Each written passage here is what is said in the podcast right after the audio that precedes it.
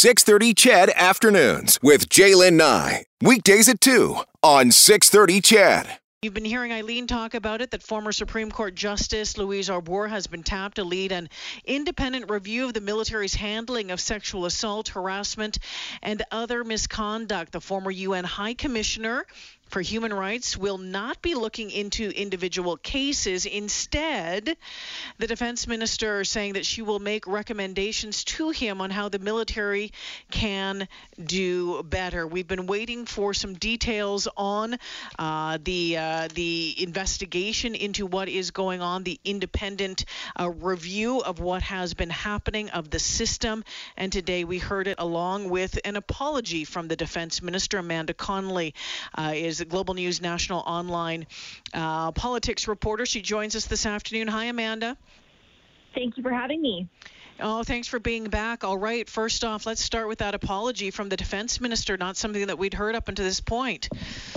No, this was certainly the first time that we've heard the words uh, "I'm sorry" uh, from Defense Minister Harjit Sajjan. He's taking criticism over this before, uh, over uh, concerns that there there wasn't enough um, of a show of kind of taking responsibility and accountability for what we've heard from so many individuals who've been coming forward to share their stories with Global News over the last nearly three months now.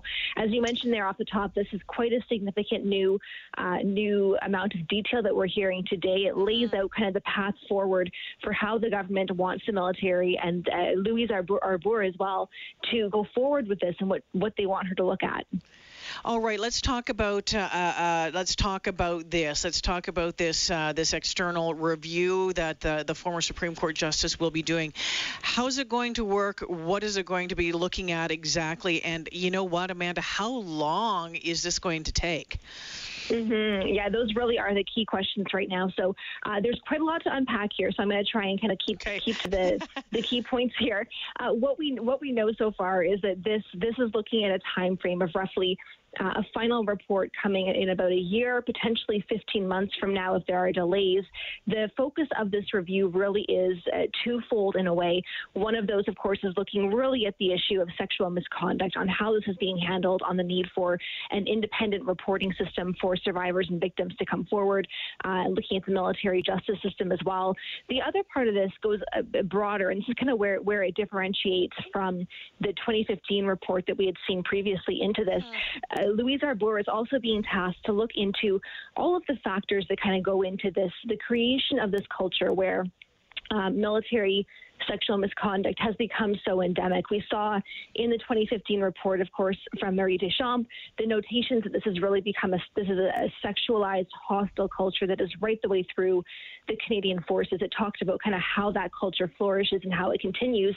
This report, from the sense that we have right now, is really going to look at some of those more contemporary conversations happening around the power dynamics. What is the role of, um, of, of, of again, power in these relationships and take a really intersectional approach approach to looking at um, how this connects with racism, with other systemic issues in the forces, but really focusing on the how, how all of that factors into allowing sexual misconduct to continue you know, I know that uh, there's a lot of people saying, okay, do we really need another report? Do we have the time to waste on this? I mean, you, you mentioned the, the report from uh, the Deschamps report from 2015 that led to Op Honor. There's still a lot of questions about why or why not uh, the recommendations from that were were not put in place.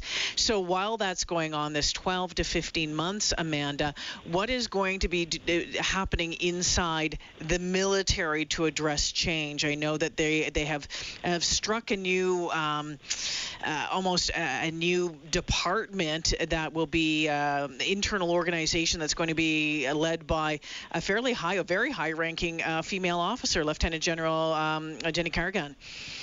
Yeah, exactly. And so what we're looking at here is again um, in in kind of um, it's kind of a, a two-track system in a way, right? You have that review that is a bit more medium term that we're watching for, and then you have the, the military uh, creating this new position as well, looking specifically at um, a new a new kind of entity to really try and streamline some of the the ways that the, that the military has been trying to handle sexual misconduct so far. You mentioned Operation Honor there as well.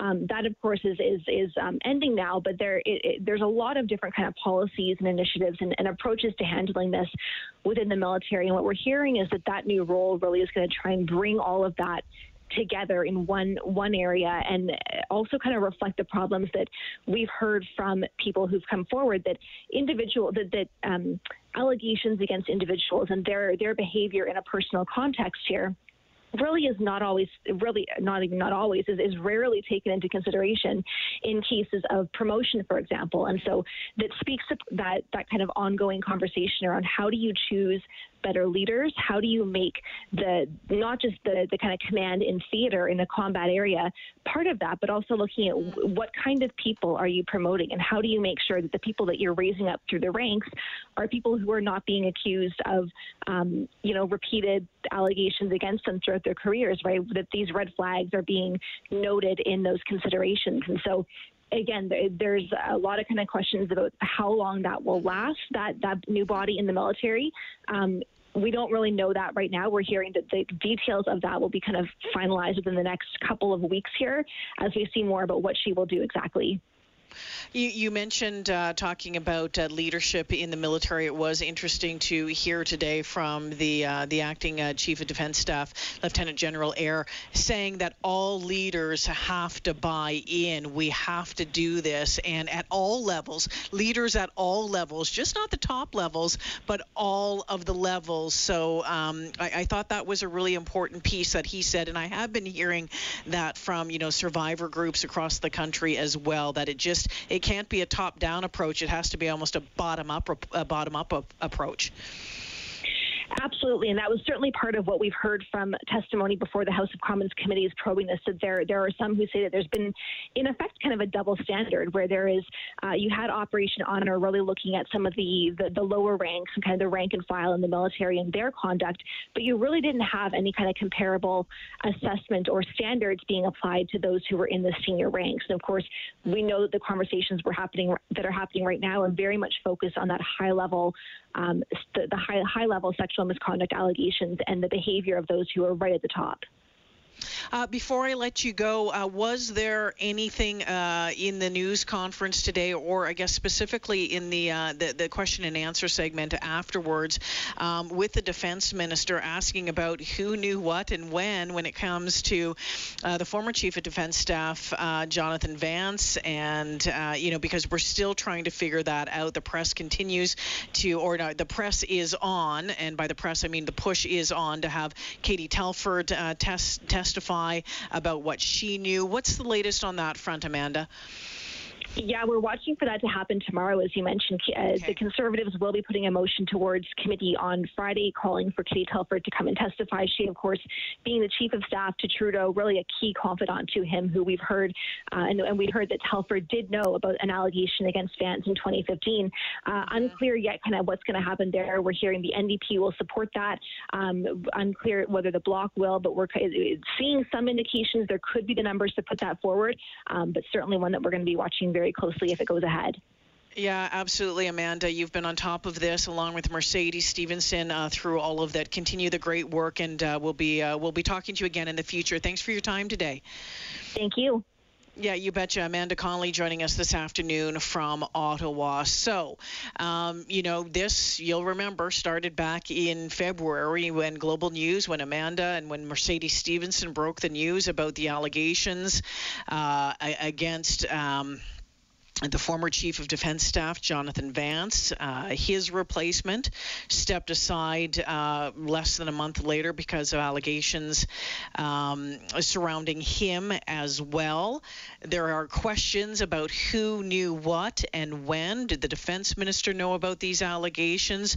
Um, did um, did did the former government know about the allegations um, around Vance?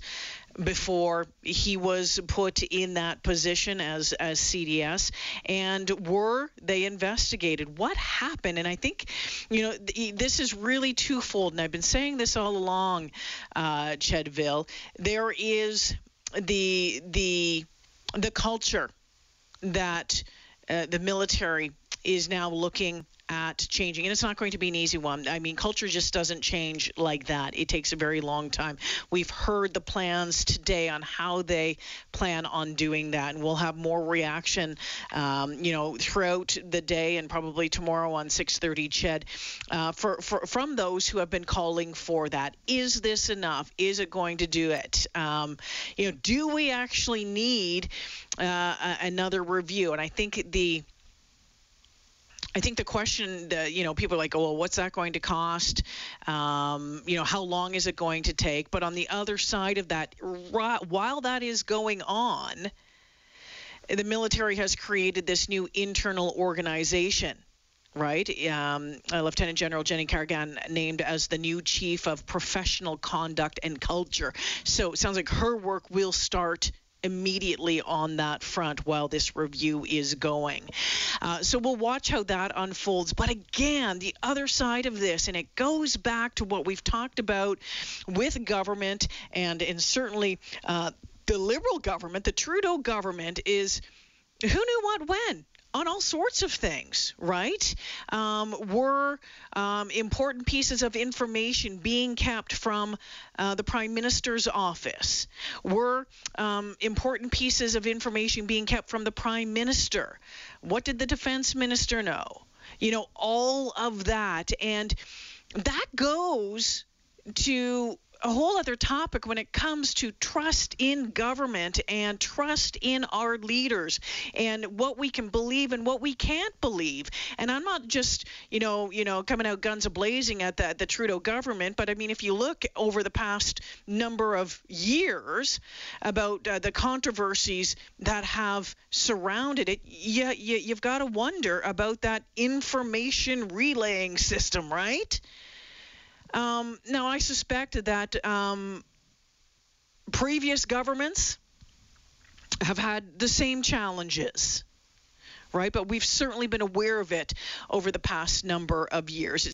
But it is clear we have not lived up to our responsibility to protect members from misconduct. Over the past months, Canadians have heard from members affected by sexual trauma and sexual misconduct.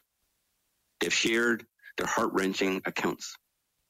To every member in the Canadian Armed Forces, to every person in the Department of National Defense who has been affected by sexual harassment and violence and felt that we were not there to support you. I'm truly sorry. That was the Defense Minister Harjit Sajjan uh, speaking earlier today at a news conference, and it was a news conference that we uh, found out about uh, this morning. And uh, there it was revealed that uh, he is launching an independent external review into sexual misconduct in the Canadian Armed Forces, and it will be led by former Supreme Court Justice Louise Arbour. At the same time, a new internal organization um, led by um, Lieutenant General Jennie Carignan uh, will start work immediately. Um, she has been appointed the new chief of professional conduct and culture. So while um, the former Supreme Supreme Court justice uh, takes, they say, 12 to 15 months to do this external review, uh, left the lieutenant general will start uh, immediate work on trying to, um, you know, change the culture, to pivot, to look at what's going on as well.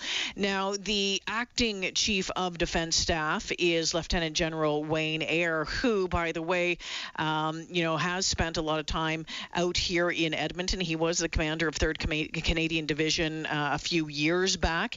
He spoke today as well, saying that. Um, they need to build uh, better Canadian armed forces, and to do this, they will listen and they will learn. A Canadian Armed Forces that is grounded in respect and dignity, and that fully addresses the interconnected issues of sexual misconduct, racism, abuse of power, and other forms of discrimination. Today is an important step towards change an important step towards change. Uh, one of those steps includes, as I mentioned, this new chief of professional conduct and culture. So, this uh, announcement today, a two pronged approach the review and then this position. And uh, General Eyre uh, talked about this as well and uh, some of the work that the Lieutenant General will do. Chief of Professional Conduct and Culture Organization will work to unify our culture change efforts. Under the command of Lieutenant General Carignan, they will harness the strength of all the defense team members who are working diligently to address these systemic issues. Understanding there is no silver bullet for culture change, this restructuring is only part of what will be a wider, comprehensive plan and deliberate effort. Looking outward, we must embrace the independent external comprehensive review and the accountability that it will bring. We have to welcome scrutiny with humility. And you're wondering about uh, the Lieutenant General's background as well. She uh, commanded the 5th Combat Engineer Regiment. Uh, she uh, has held numerous uh, positions, including. Um, uh, missions abroad in Bosnia, in Afghanistan. She has um, uh, she assumed com- in, in, August of 2019 actually assumed command of the NATO mission in Iraq uh, as well. So she has been in the military for uh, a long time since 1986 and held numerous uh, positions. She's very well respected. In fact, her name uh, had been floated about on the periphery of a possible replacement at, at one point to Jonathan Vance. Um, General Eyre also talking about um, the fact that, and, and again, and I have a lot of respect for for General Eyre. I've I've I've spent time with him. I've had conversations with him, and and a lot of uh, you know the the leaders that we are, are are talking about. And you can say all the right words. You can say all of the right words. You can talk the talk, but you have to walk the walk. Actually, Angie, go to the next clip, number four. Um, you can talk the talk, but you have to walk the walk. When I mentioned earlier, talking with Amanda uh, about General Eyre saying that leadership at all levels, all levels need to be involved, this is the clip I was talking about. This was his statement. As we move forward, we will listen to those who have been affected. We will seek out and listen to external experts. We will learn from our experiences and we will act to rebuild a trusted, respectful, and effective institution that we and all Canadians can be proud of. All right. So we'll see we will continue to watch. We will continue to cover it right here on 6:30 CHED. And again, we will see what also happens at uh, the Defense Committee um, the, uh, hearing tomorrow as those uh, continue. Whether or not, on the other side of this, if Kate Telford, who is one of the uh, top advisors to the Prime Minister, will be called to testify if she does so about um, what she knew about um, allegations against um, the former CDS Jonathan Vance and when. Boy, oh boy, it's uh, it's a big ugly one. It's a big ugly one.